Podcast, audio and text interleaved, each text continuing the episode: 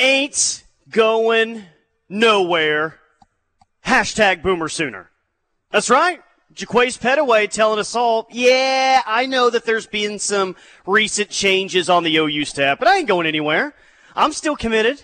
Four star wide receiver is still here for a top eight class. Big news last night for OU because as we've been talking about this week, what will be the uh, recruiting ramifications of the resignation of Cale Gundy? I don't know. Immediately, maybe you could see a decommitment from Jaquaize Pettaway. But last night he says, yeah, that's not going to be the case, and I'm on board. And Parker Thune, like, if Pettaway would have committed, could OU have found another wide receiver in this 2023 class? I think so, yes. Could they have found another four star wide receiver in this class? Sure. But I think he coming out publicly and saying, no, all is good, all is well, and not taking a whole lot of time to do it and saying that he's still committed, I think that in a way, it keeps all of the massive momentum that you have right now in recruiting, which I think is massive. So, could OU have found another wide receiver? Sure. But to keep this momentum with that announcement, I think is big time. Agreed. Well, and it also makes our jobs a whole heck of a lot easier, right? Because no right? longer do we have to answer the question six times a day on the Air Comfort Solutions text line. What's going on with Jaquaize Pettaway? Now everybody knows he's sticking with Oklahoma. Cale Gundy or no Cale Gundy, Pettaway's riding it out with the Sooners. So, yeah, big news there. Uh, OU did drop to what the number seven class because LSU got a four-star quarterback, Rickie Collins. Oh, thank Baton the Lord, Rouge kid. Thank the Lord that Rickie Collins got away from Purdue because that kid was way too good to go to Purdue. Yeah, well, LSU had struck out on a couple uh, Louisiana quarterbacks this cycle, but they get the uh, local kid, Rickie Collins, and, and they're trying to act like it's not a plan B type of move, but you necessarily, and, and, when I'm talking about LSU, I'm talking about guys that cover the team down there. Well, Rickie Collins was never a, you know, he, he was never a backup option. Oh, okay. I don't know if I necessarily believe yeah, that. Okay. I, looks like he's a pretty good player. Yeah, no, listen, here's the thing. And I, I was actually, I, I've been having this conversation for over a year uh, with people down in SEC territory. Yes, Rickie Collins was the backup plan for LSU. He should not have been the backup plan for LSU because didn't take a rocket scientist to see that it wouldn't be all that hard to flip that kid from Purdue. And also, anybody that had watched the kid in any capacity knew that he was way too good for Purdue. I, I, I and I've said it for months on this show Tyler, I think he's the second best quarterback in the state of Louisiana behind not Arch Manning, but Eli Holstein. I think he's better than Arch Manning. Dang. Arch not even the second best quarterback in the state of Louisiana, according to Parker Thune. Is he the th- is he the third best quarterback in the state sure, of Louisiana? Sure, he is. Well, I'll, I'll give him that. Yeah, well, at least he has that. Texas has that. They got another commitment. We'll tell you about that as they continue to roll in the 2023 class. But hey, I, I think the big story today is, you know, not only Jaquaize Pettaway, but what we heard last night from Brent Venables about L'Damian Washington. And we had TJ Moe, former uh, Mizzou wide receiver great on the show yesterday. I'll kind of relay what he had to say here in a few minutes, but it's hard not to, and in, in no way is this disrespect to Cale Gundy, but it's hard not to be really excited about what LD Washington is going to do with this opportunity. Losing both parents before he even got to high school, Shreveport kid going into a interesting situation in Columbia, didn't know a whole lot of people, had trust issues at first, but once he broke that, he really broke out, became a great player and became a great team captain. Like Parker, how I think this projects for him is all on field. Uh, it, it's all on field. Uh, he, he, does not have a lot of experience, really any any experience at all as an on the field coach at the college football level. But I feel like in the world of recruiting, his unique story is going to create an incredible ability to relate to a lot of these kids. I don't, I'm really not that concerned with his ability to recruit. I think he's going to do really well. If I have a question on L'Damian Washington and if he's the long term answer for OU at this wide receiver coach position, it's going to be on the field development. And that's totally a guess, but I, I don't know, man. I'm operating on feel, and I think on the recruiting front, he's going to end up being pretty good. So I have a question about L'Damian Washington. You said he was a Shreveport kid. Was he in attendance at the 1999 Independence Bowl? in the aftermath of which the vehicle you were in, Tyler McComas, was broken down on the side of the road.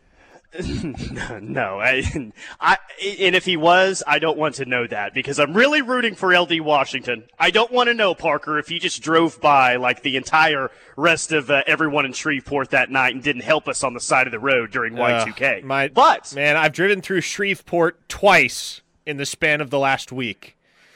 That's never any more enjoyable, Tyler. Never any more enjoyable. Thank the Lord that L'Damian Washington got out and is now on the coaching staff in Norman, Oklahoma. Uh, Air Comfort Solutions text line. One listener from the 918 asks Did anyone else hear BV say Missouri yesterday? Yes. Teddy and I not only addressed it on the show, but we ran the interview live last night at 5 o'clock, and we both, like, looked at each other when he said Missouri. It was the highlight of the press conference, in my opinion. Oh, man. It makes me. It, I, it, whenever I hear somebody say say it like that, Missouri, it makes me think of the How I Met Your Mother episode where Barney Stinson is trying to play the nice Southern guy. And he goes, We're from East Westerton, Missouri. Uh, that's all I can uh, think great. about. Kendall says Tyler is questioning his coaching ability. True or false? That's what you got out of that? Seriously, Kendall? I just said I'm really rooting for him, and I really like this addition on the staff. But we'll, we'll see how he develops uh, players at wide receiver. But yeah, I think ultimately he's going to be just fine. And if you listen to Brent Venables yesterday, it was cool. Um, Joe Jon Finley, Parker, is, is really what it sounds like. He's the guy that really directed LD Washington to OU. And in Brent Venables' words yesterday at the press conference, once Brent really got to meet him and know what he was about, sounds like he was, uh, oh, oh, okay, yeah, yeah, this kid is, this kid's a real up and comer. We like him a lot. Man, I I'm excited for LD Washington. And like here's the thing. At a certain point in time, you just you got to look to the future, right? And I think we're getting to about that point where everybody's turning the corner on the Cale Gundy thing. Yeah. And it's it's okay to acknowledge as Brent Venables did yesterday that the Oklahoma program without Cale Gundy is not as strong as the program with Cale Gundy. It's also okay to be amped up about what the next era, the post Cale Gundy era, is going to look like. And I think LD Washington is a tremendous fit for this role at Oklahoma. I think it's something he's ready for. And from what we've seen of him at practice, the way he's handled himself over the course of his first six months on Oklahoma staff, it doesn't feel like the moment is going to be too big for him. And it also doesn't feel like he's going to have any issues connecting and bonding with his players because they have a ton of respect for him as well. That was another thing that Venables made sure to hit on last night, as well as he emphasized look, when we told the receivers that LD was going to be coaching them on a full time basis, they were ecstatic. And to a certain extent, you're not going to come out and hear your head coach say anything other than that. Right? But with Brent Venables, you can you can tell when he's sincere about something. You can tell when he means something, and he did with LD Washington uh, in that scenario and in that moment. Yeah, and it was cool. Uh, TJ Moe he he came on with us yesterday, and he said, "You guys are going to love him." All right, you, you guys are going to love him, and he, he kind of went on about the story that we've we've told you guys a few times now about you know, kind of his upbringing and the struggles and being the man of the house overnight, essentially, with some younger brothers. And you know, TJ Moe, who is a Missouri kid, played his four year career at Mizzou, said, I have never in my life rooted for OU football. But now that LD Washington is there, I guess I have to root for OU on Saturdays. And he even went as far to say that he hopes he's the offensive coordinator at Mizzou someday.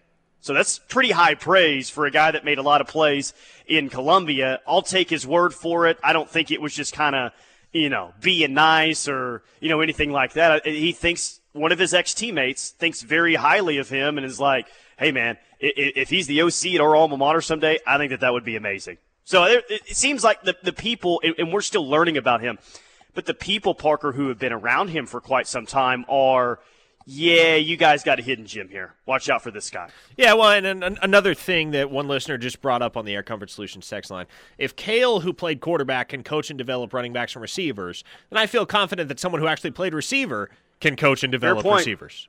Yeah, well, yeah.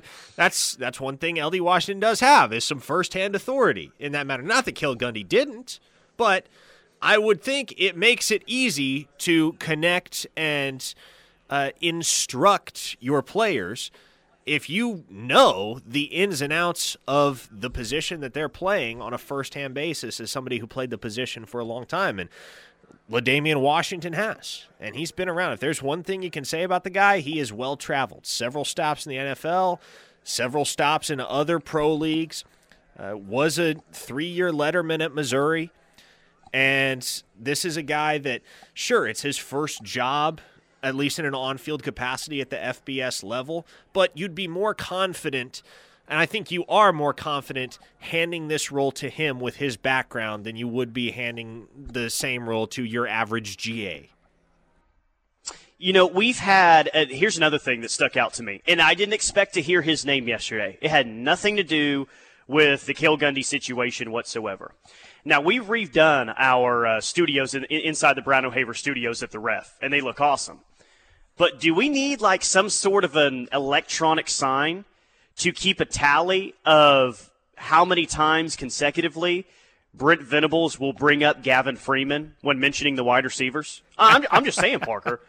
It, it feels like for the entirety of the past six months, he cannot talk about the wide receivers at all without mentioning the true freshman walk on, which has me and everyone else really, really excited. That a local kid who's a walk on might get a chance to play as early as this year. Now, I'm going to go out on a limb here and say that Gavin Freeman won't be a walk on by the time he graduates. It's just one man's oh, opinion yeah. there, Tyler. yeah, yeah, that's a hot take. If that's the hottest take we have all day, we're at a, we're at a bit of an issue there. Yeah, uh, like in a year from now, I don't even know if that's necessarily a hot take. But man, he keeps. He must have had, and by all reports, he did an awesome summer and maybe already kind of, you know, making some big plays in training camp as well because he just keeps bringing up Gavin Freeman's name and he has no real reason to. He's not an incoming five star wide receiver with all the hype around him. He's kind of a relative unknown with this recent recruiting class. The fact that he's bringing him up so much leads me to believe, Parker, he's got a chance here in the next three weeks to really kind of solidify himself as a part of this offense. Yeah, and uh, look, for a kid like that, I don't necessarily think anyone should have the expectation it happens in year one for him. But it is encouraging to know that he's headed in the right direction. It feels like we're hearing a ton of praise for this freshman wideout class as a whole, not just Gavin Freeman, but Nick Anderson and Jayden Gibson. Yep. It's especially encouraging to hear good things about Nick Anderson because he missed so much of spring ball. You know, coming from a high school offense that didn't throw it a whole heck of a lot, there there are a lot of folks that understandably aren't really sure what they're going to get in Nick Anderson, what Oklahoma's going to get in Nick Anderson. So it is certainly encouraging. I would say more so because of the circumstances than it is with Gibson and Freeman uh, to hear glowing reports and reviews of Nick Anderson's play thus far. Uh, Peyton says, I'd be way more concerned if they elevated someone like Nick Basquine than LD. Dang. Nick Basquine catching some flack there out of nowhere. Uh, yeah. Uh, well, Matt Wells is there as well. So, it, and, he Brent did mention yesterday that Matt Wells is going to kind of be the the assistant there for L'Damian Washington. So he's he's going to be in good hands. Nick Basquine will will be in that room as well. Hey, let me tell you where I'm at today, man. I am at Mitchell's Jewelry right here in Norman and we're kicking off one of the biggest times of the year at Mitchell's Jewelry. It's the Antwerp Diamond Event. Are you kidding me? Today through Saturday at 5 p.m., the world's most beautiful diamonds are cut in the diamond rooms of Antwerp, Belgium, and they're going to bring you the diamonds from Antwerp all the way to Norman. No middleman means better selection and prices. All sizes and shapes are yours for the choosing. So this is where Oklahoma gets engaged but it's also where yours truly was a hero on his very first anniversary. That's right. I came to Mitchell's Jewelry just a couple of weeks ago. I bought my wife a beautiful necklace for a beautiful price, and uh, she was she was very very happy with the selection. And hey, you guys know this. It's not like I have this great taste, right? I, I, I didn't know what I was doing walking in here but they have a great sales staff that will help you out. They'll get you something that your wife, your girlfriend, fiance, whoever is absolutely going to love. Trust me. Trust me on this one. Mitchell's Jewelry. This is where you want to be. If you're thinking about getting engaged, you got an anniversary coming up. Mitchell's Jewelry, Walk through the doors. They're going to help you out. They're going to get you out with a really good price. I am a, I'm a big fan of Mitchell's, that's for sure. All right, uh, opening segment of Locked In with McComas and Thune. We'll be back next. It is the ref right here on the Home of fans. Locked in with McComas and Thune, live on the ref for the Home of Sooner fans. I'm at Mitchell's Jewelry today, 2201 West Main Street, where Oklahoma gets engaged. That's one of the cooler uh, lines that I've heard. Uh, that's that's awesome. Gina Mitchell must have come up with that creative tag of where Oklahoma gets engaged. Mitchell's Jewelry, 2201 West Main Street. I'll be here until uh, 6 p.m. Already having a good time here, and uh, we'll talk to Kellen Manick coming up next hour at 3:50. He'll tell us a little bit more about what's going on here at Mitchell's Jewelry. So, judging by the text line, Parker, and we mentioned Gavin Freeman, and I didn't steer the conversation towards this. You did not steer the conversations toward this. But somehow on the text line, the text line has now made it a Gavin Freeman, Cole Adams kind of a um, challenge between the two on who's going to have a better career. No, boy. Mm-hmm. Man, they, they, they won't let the Cole Adams discourse die, will they? No, they're not. Um, like this one, hot take. Freeman will have a better career than Cole Adams. 918, Gavin Freeman, greater than Cole Adams. David from Norman. Tyler, are you really surprised by BV's praise for Gavin Freeman? You and I both heard Teddy say he watched Gavin's film and Cole Adams' film, and that Gavin was the better wide receiver, and it wasn't even close. So, not necessarily fair, but I feel like a lot of our listeners are prepared to compare the two careers as they move forward at both OU and Bama. Oh, boy. Man, I. Cole Adams is a really good football player. Gavin Freeman is a really good football player. I understand that because of their circumstances, their upbringing, their home state, uh, both being Sooner State uh, alumni, well, not alumni, but natives, uh, and because of the situation surrounding each of their respective recruitments, that's going to be an easy comparison to make in the years ahead. I, I think they're different, though. I don't think they're necessarily cut from the exact same cloth. They're similar, sure, in that they're undersized guys with a ton of speed that are very complete receivers for dudes of their body type. Uh, but here, here's here's the best way I can put it. In my opinion, Cole Adams is the better receiver. I think Gavin Freeman is the better all-around weapon. That's the distinction that I'll make between those two. But again, very similar yeah. football players, and I do think they're both going to be successful at the collegiate level and could have a future at the professional level as well. Texas just got another big time recruit, Cedric Baxter Jr., four star running back out of Orlando. I believe he is the uh, number 48 player overall nationally, number four running back. Um, was Texas just able to get into the state of Florida for Cedric Baxter, or are they still getting the Arch Manning effects off of that commitment a couple of months ago. Well, that and the Lambo effect. Well, Bijan getting the Lambo helping them out quite a bit, uh, even after a five and seven year. Jeez, I, just, I, I'm making a point not to get too deep into the weeds on this stuff, but it is much the Lambo effect with regard to Cedric Baxter as it is the Arch effect, if I can put it that way. Well, yeah, and you know that's exactly what they're telling. I mean, maybe they're telling everyone that they're recruiting right now. But certainly the running backs, right, is, well, I mean, Bijan got a Lambo. Sound, a uh, Lambo sounds good to you? Yeah, Lambo of Austin. You turn out to be a good player like Bijan, we'll probably give you a Lambo as well. So yeah, Texas up to the number three overall recruiting class right now. Guys, it's the same story that it was a few months ago when Arch committed. It's the same story that it's always been. I don't care, man. I don't care if Texas ends up with the number one overall recruiting class. I don't care if they end up with the number 10 overall recruiting class. It don't matter. It's hardly ever mattered for UT.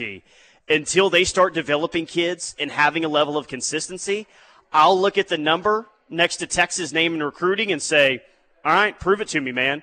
Because for the past decade, during the decade of suck, and the decade of suck is now over 10 years old, doesn't matter to me, Parker. To me, it's still the same program until I see differently. What do we? What's the term that we're going to adopt for the second decade of suck, Tyler? Because, like you said, we're past the decade threshold at this point.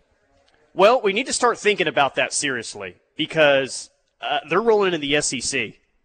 If you can't beat Kansas at home, you ain't ready to win at a high level in the SEC.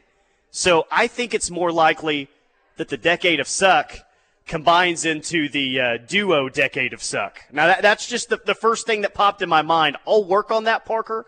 I'm going to come up with something a little bit better. But I have a feeling that we actually need to think seriously about this because I, I think it's going to happen. Uh, it's so it's so funny to me because at this point, with regard to uh, the joke about Texas losing to Kansas at home, all the Texas fans on social media are like, "Get a get a better dunk. This one's tired." Like, nope, this is this is the best dunk of all time, really. Like, it doesn't get much better than this. Yeah. So, yeah, whatever. They got the number three overall class. They may finish higher than number three. Again, it don't matter. It's the University of Texas. I'll say the same thing for A&M. If A&M gets Malachi Nelson and they get Zach Branch and they end up with the top 10, top 8 class and they, they come up with that number one class in 22 and push for another top 10 class this year, it don't matter because it's never mattered for those two schools. I'm not going to be concerned with it. But when we um, when we talk about recruiting rankings, you were gone Thursday and Friday of last week, and on Thursday I kind of took um, a little bit of a guess as to what I think the top five class is going to look like when we get to December. I had Bama one, I had Georgia two, I had Notre Dame three, I had OU four, and I had Texas five. A lot of things have happened since then. I would change that top five if I could do it today. But if I'm asking you, Parker, after that first signing day in December, what the top five looks like, what would be your best guess as to what the top five is going to be? Well, I would agree with you in that I think Alabama and Georgia are going to be one and two. I believe that as we sit right now, I would keep Texas at number three. Uh, I think they still got a couple of big fish left that they're going to land. And man, I would, I would be tempted to put Oklahoma at four and I haven't crunched the numbers yet, so I'm kind of flying blind here. I feel like I'd still give the edge to Notre Dame for the number 5 slot, but I also I say that without clear knowledge of how the what I view as imminent decommitments of Keon yeah. Keeley and Peyton Bowen uh, will affect that class. Which that means Notre Dame would – lose their number one overall recruits in this class, and they would lose. I think Peyton Bowen is still the uh, third highest uh, commitment that they have right now. So I, I, think that that in itself, Parker, if both those things happen, and you call them imminent, so you know it could happen very soon. I think that could be the difference in OU finishing in the top five and Notre Dame not. By the way, we already have an answer on the Air Comfort Solutions text line, Tyler. It's the dynasty of suck. Okay, good. Yes, thank you. See, you you just mention it, and the text line delivers. Decade of Suck Part Doe was good. Decade of Suck, the second coming. Um, let's see what else we have here. Uh, a score is 20 years. We could use that. There's a lot of options, but I like the dynasty. And finally, Texas has some sort of a dynasty that they can claim, but it's not a dynasty that anyone would want to claim. It's not a dynasty of winning. It's a dynasty of being terrible, being average for 20 years. Peyton asks on the Air Comfort Solution text line, Parker, what's the scuttlebutt on Anthony Evans in Georgia? Should we be worried yet? Uh, here's what I'll say. There is some confidence in the Georgia camp regarding Anthony Evans. It's been that way for a while, though. And the best intel I have still suggests that Anthony Evans is going to be a sooner at the end of the day. Now, we're still two weeks from the finish line, and we've seen crazy things happen down the stretch in certain recruitments. I won't pretend like uh, it's a slam dunk for Anthony Evans to Oklahoma because uh, slam dunks, in the truest sense of the word, are few and far between. I think the Sooners got one coming up this Saturday in Jacoby Johnson. But it's an OU Georgia battle. There's confidence coming from both sides. I lean Oklahoma right now. We'll see where I'm at in a week. Uh, let me find this one asking about who was the all purpose running back from a Kansas high school that was compared to Sproles and Vaughn? Is he a 22 or 23 recruit? They got to be talking about Dylan Edwards, right? I would think so. Uh, speaking of no, speaking of Notre Dame, that's where he's at now. Yeah, just committed this past weekend. Committed to Kansas State, decommitted from Kansas State, committed to Notre Dame, who has the number one overall recruiting class right now. Uh, do we dunk on Kansas if they lose to Texas this year?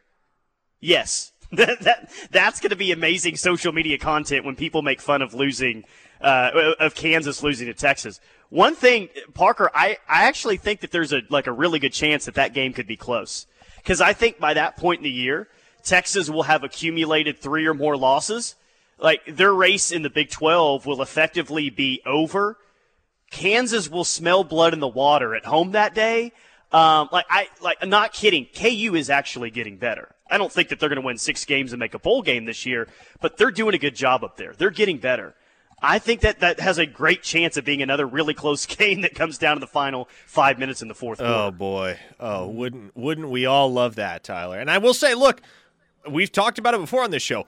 I really do believe strongly that Lance Leipold is the right guy for that job. And Yeah, it's a hard job at this point. It is a hard job. I mentioned this at the end of last hour with Steely. There was a Twitter uh, highlight that circulated on my timeline yesterday of the Kansas Nebraska game from 2007. I want to say Kansas won that game 69, shout out Teddy Lehman, to Nice. 31 over Nebraska. And watching that game, first off, Kansas was just an unstoppable force. That offense in particular, and that ball hawking secondary that at that time featured Aqib Talib and Chris Harris. And so that team is like I, I struggled to believe what I was watching because it, it was 15 years, and you know I remember that, but it feels like a lifetime ago that Kansas was good at the sport of football. But they're a force in that clip, uh, in that game rundown against Nebraska. They're dominating on both sides of the football. And Kivisto Field is raucous, man. It looks like they're playing in an actual college football stadium rather than on a high school soccer field, man. I I I'd like to see Kansas get there again. I'd like it was to. set. It was seventy six to thirty nine that day at Memorial Stadium in Kansas. KU number eight KU beat Nebraska that day, 76-39. And I vaguely like remember this Parker that some Nebraska fans were like really upset with KU just like keeping their foot on the gas that game and just running up the score and them calling it. I, I don't think it was like the overwhelming majority of Nebraska fans, but there were definitely some. And it was like, dude, you guys were running up the score on everyone in the 90s. Spare me, Nebraska, okay? You're just embarrassed because you gave up 76 to Kansas and Lawrence. that was year one for Bo Pelini, if I'm not mistaken. No, no, no. Or was it the last year for Bill Callahan? I think it was the last year for Bill Callahan. I think Pelini's first year was 2008. Regardless, man, it was just bizarre to watch that clip and think, man, it was only, and I say only, but it was 15 years ago that Kansas received a vote as national champions. If you look at the Oh, yeah. final AP poll from the 2007 season, there was one AP voter that believed Kansas was the best college football team in the land. Yeah. Uh, that was uh, Callahan's last year, by the way, as it should have been. If you give up 76 to Kansas while you're at Nebraska, guess what? You're going to get fired at the end of the year. I think And they that's closed- exactly happened with Bill Callahan. If I recall correctly, they closed that season with a rather ignominious loss to Colorado, if I'm not mistaken. And I, rem- I remember watching Bill Callahan's press conference after that game got over and just knowing he knows, everybody knows, this dude isn't going to have a job tomorrow. Yeah, they lost 65 to 51 to Colorado, the game that you're referencing. So in their last three games, wow, we were down the rabbit hole here, the 2007 Nebraska Cornhuskers. But their last three games of the year, they lost at Kansas 76-39. The next week they beat Kansas State 73 to 31. Last week of the year they lost to Colorado 65 to 51. Big 12 football right there. God, I bet the Nebraska fans were just beside themselves at having to watch that type of football uh, in 2007. Woo, buddy. Times have uh, not gotten much better. Well, at least they're only losing by six and seven points now, not losing 65 51 or 76 39. So I guess in some ways it has improved for Nebraska. 405 651 3439 is the Air Comfort Solutions text line. I'm at Mitchell's Jewelry right here in Norman, 2201 West Main Street. More to come next. Locked in with McComas and Thune, live on the ref for the home of Sooner fans. I'm live at Mitchell's Jewelry today for the Antwerp Diamond event, which starts today. It starts today, and it rolls through Saturday at 5 p.m. The world's most beautiful diamonds are cut in the diamond rooms of Antwerp, Belgium. and they're going to be right here in Norman. No middleman means better selection and prices. All sizes and shapes are yours for the choosing. So come by. It's a great time. One of the best times to come by Mitchell's Jewelry for their Antwerp Diamond event today through Saturday at 5 p.m. Uh, Jacoby Johnson going to announce on Saturday. Still looking like that's going to be OU, four star athlete out of Mustang, Oklahoma. Uh, I really good basketball player as well. Jacoby can do it uh, both in football and basketball. But what was your reaction, Parker Thune, to uh, the meltdown on OrangeBloods.com with some source practice notes saying, "Yeah, Texas's offensive line is getting caved in, and we're not really sure who the best quarterback on the team is." Well, well, well. How the turntables, Jeff Ketchum. Mm. You love to see it, right? You well, don't hate yeah, to see it. Some point, Quinn Ewers and Hudson Card. Someone at some point, Quinn Ewers needs to separate himself from the rest of the pack. It's not really happening right now. And like I said, their offensive line, who's been average now as long as the decade plus of suck has been going on in Austin, doesn't look like it's very good either. So, hey, teams have up and down days in training camp. I'm sure OU is going to have an up and down day if they haven't already. But this is not so flattering news from a team that some people are thinking are going to win the Big 12 conference this year. I, I, are Texas fans freaking out over this, or are they are they remaining calm? Uh, it's hard to say. Because you know, there, there's like there's like two distinct camps of Texas fans, right? You've got the, the most of most of them are alarmists, and most of them will go over the top on any narrative, right? They're the ones uh, pushing the offseason narrative that this is the year Texas is going to win double digit games and be back in the college football playoff hunt. Then there are those who are the realists. So I don't know who will prevail. I'm I'm interested to see what those two camps look like in the aftermath of the contest that will take place on September 10th when Texas hosts Alabama. Because I would imagine that a lot of the sunshine pumpers are going to find themselves shuttled over to the realists camp with a great degree of expediency in the aftermath of that contest. Now, um, where hold on, where what was where was I about to go? I was about to uh, I just completely lost my train of thought, Tyler.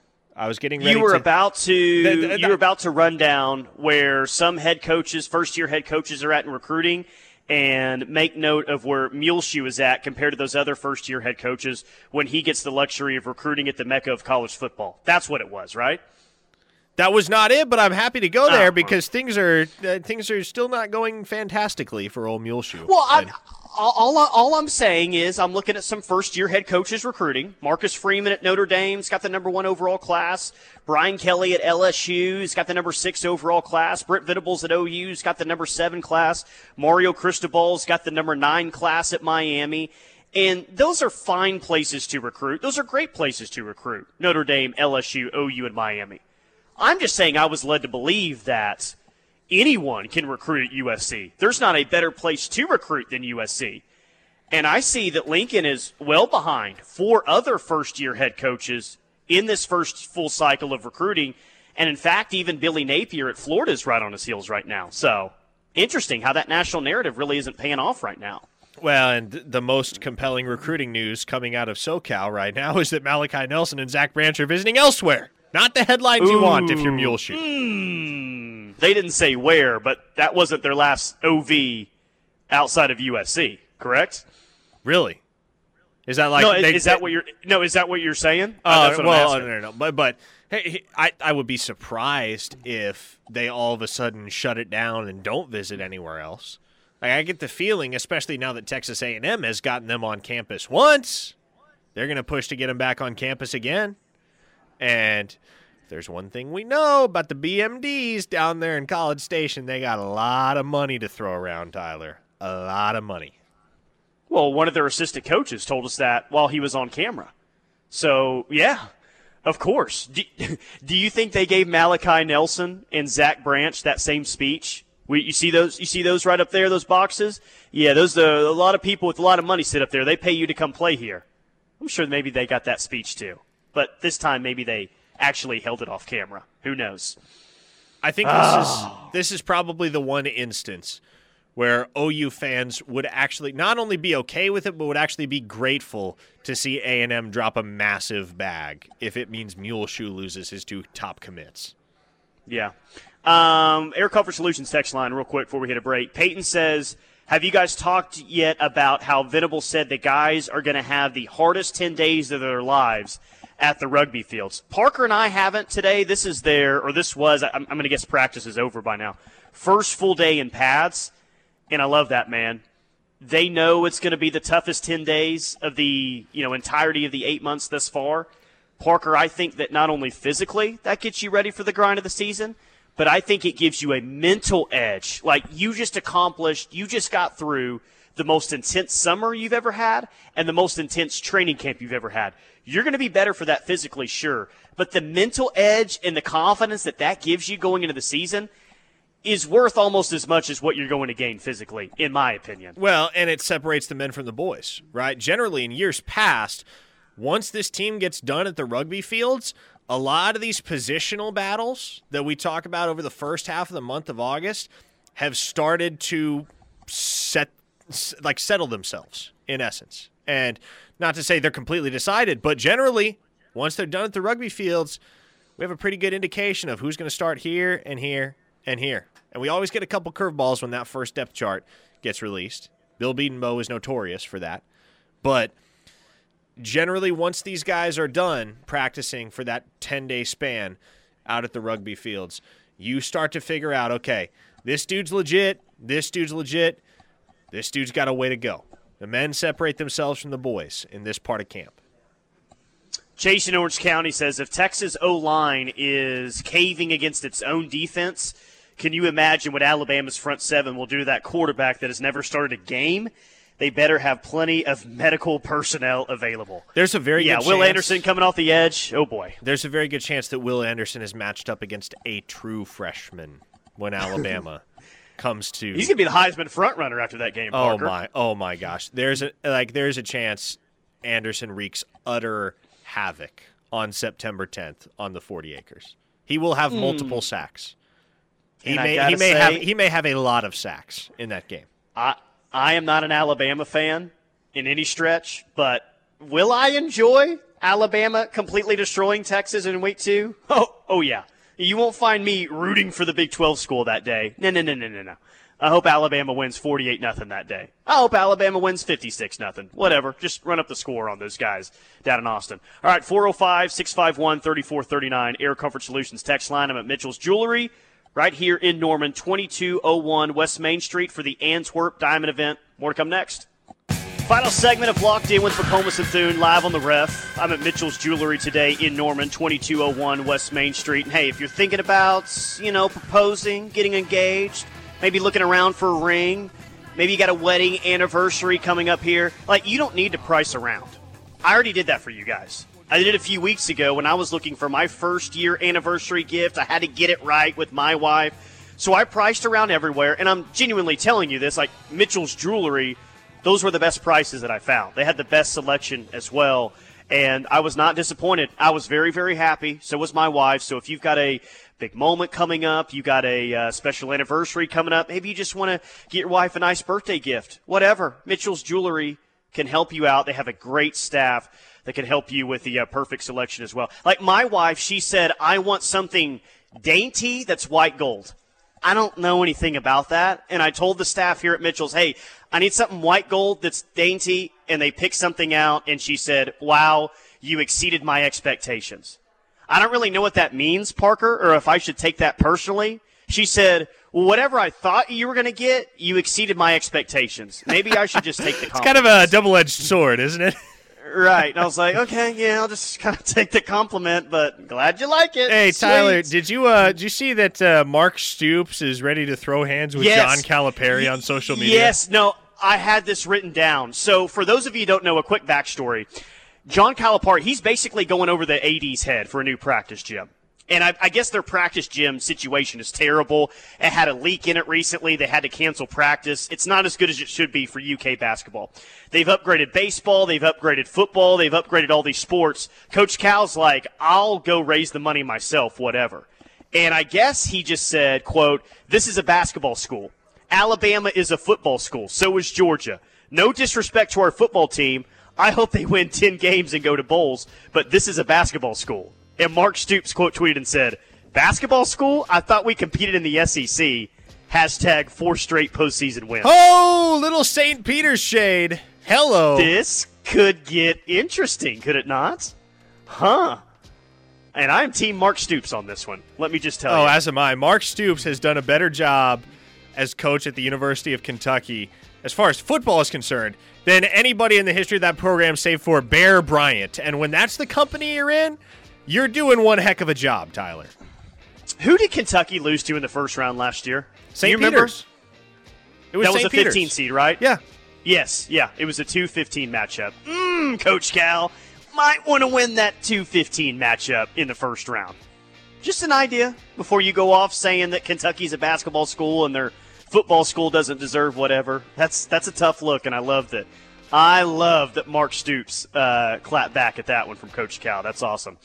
All right, that'll do it for Parker. That'll do it for Locked In. The Rush is coming up next. Keep it locked on the ref. We're the Homeless Sooner fans.